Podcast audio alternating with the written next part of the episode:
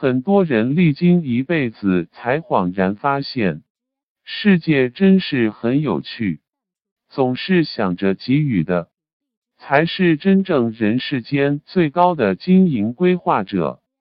于不凡，大约小学4、5年级时，父亲突然有一天重病，随后一直是半躺在床上。自此，他和妹妹两人的学费都靠母亲一人种菜喂猪慢慢积攒。随后他考入重点中学，经过老师和一些知情同学的巧妙照顾，他突然就成熟了很多，也更加珍惜在校学习的时间。尤为令人称赞的是，他还常常抽出时间毫无保留地传授给身边的同学，无论是谁，只要有不懂的，向他请教，他都能非常仔细地讲解给对方听。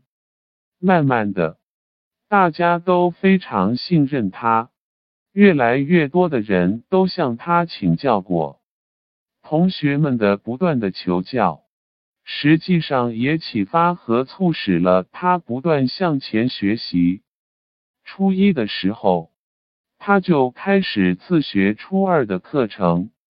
初二的时候，已经学到高一的课程。初三的时候，已经学完高二的数理化了。反过头来看，他学的越多，给同学讲解的时候，也就越是得心应手。而他的成绩更是一路遥遥领先。自从进入高中后，有时候学校组织的综合考试，他的总分甚至比第二名都能高出100多分。高考那年，他考出了651分的成绩，成为了这所中学有史以来的第一个地区性理科状元。当学校50年校庆的时候，他被邀请来讲座。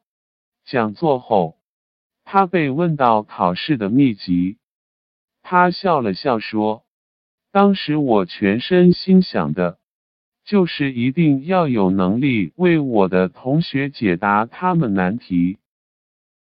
任志晨，医科大学毕业后，分回了家乡一所乡镇医院，不过医院实在太简陋，相对他的所学，简直什么也没有。他没有留在大城市，相处几年的女友也随即分手，于是他自己很长时间陷入郁郁寡欢。后来，偶然有一次，他发现一个青年背着重病的母亲来求治，送医院后，直接跪在他面前。实际上，那个青年放下母亲后，在医院里见人就下跪，苦苦哀求救救他的母亲。但是当时医院不具备手术条件，连最简单的无影灯、关片灯、对讲电话等都缺乏。最后那个青年的母亲只能吃了点药延缓疼痛，几天后逝世。这件事情发生，他的内心受到了极大的震撼，于是他开始重新学习，甚至各种假期都自费去实习。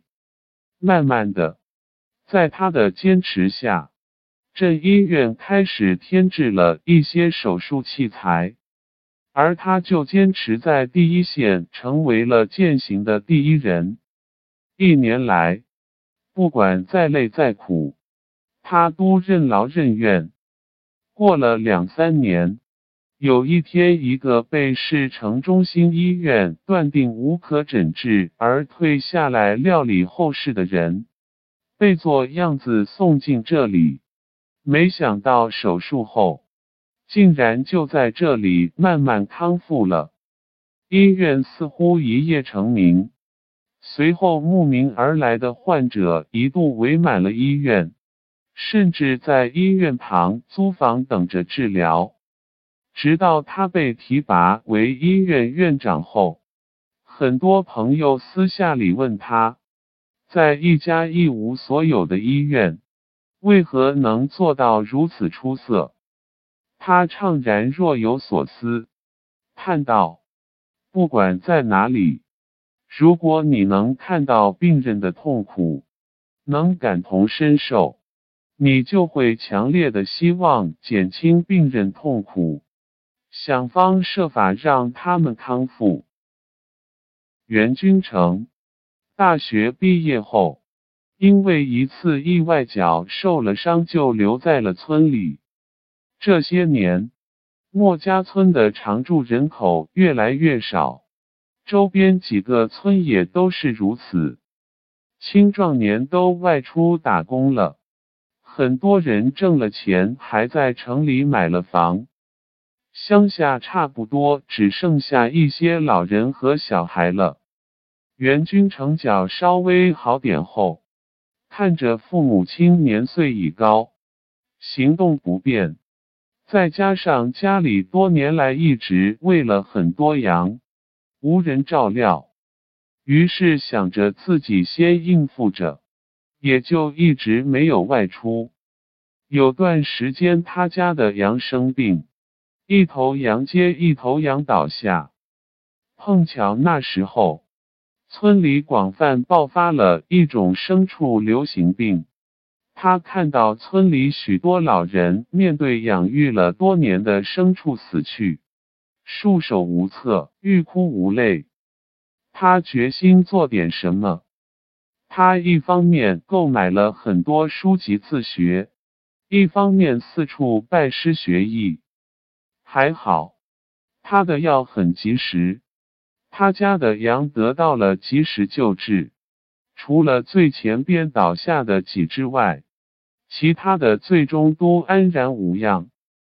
他顺便把多余的药物给邻家牲畜看看病，拯救了不好病危牲畜。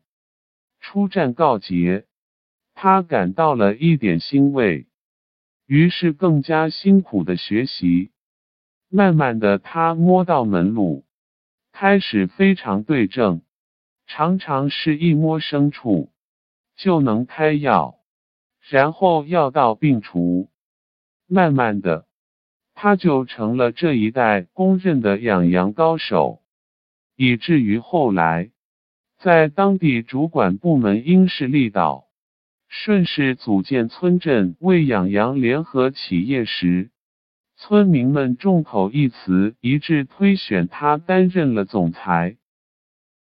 也许，你越是热爱一份事业，越是想要给予别人某种价值，往往你就会花去更多的时间和精力去提升和学习，去思考和实践。于是在某一个时刻，当你真正做好一份事业了，你就会发现，这世上最擅长给予的人，往往成长最快，收获最多。从这个意义上而言，给予别人东西，对别人有价值，或许就是人生经营的最高规划，至少是这规划的最伟大的秘密所在。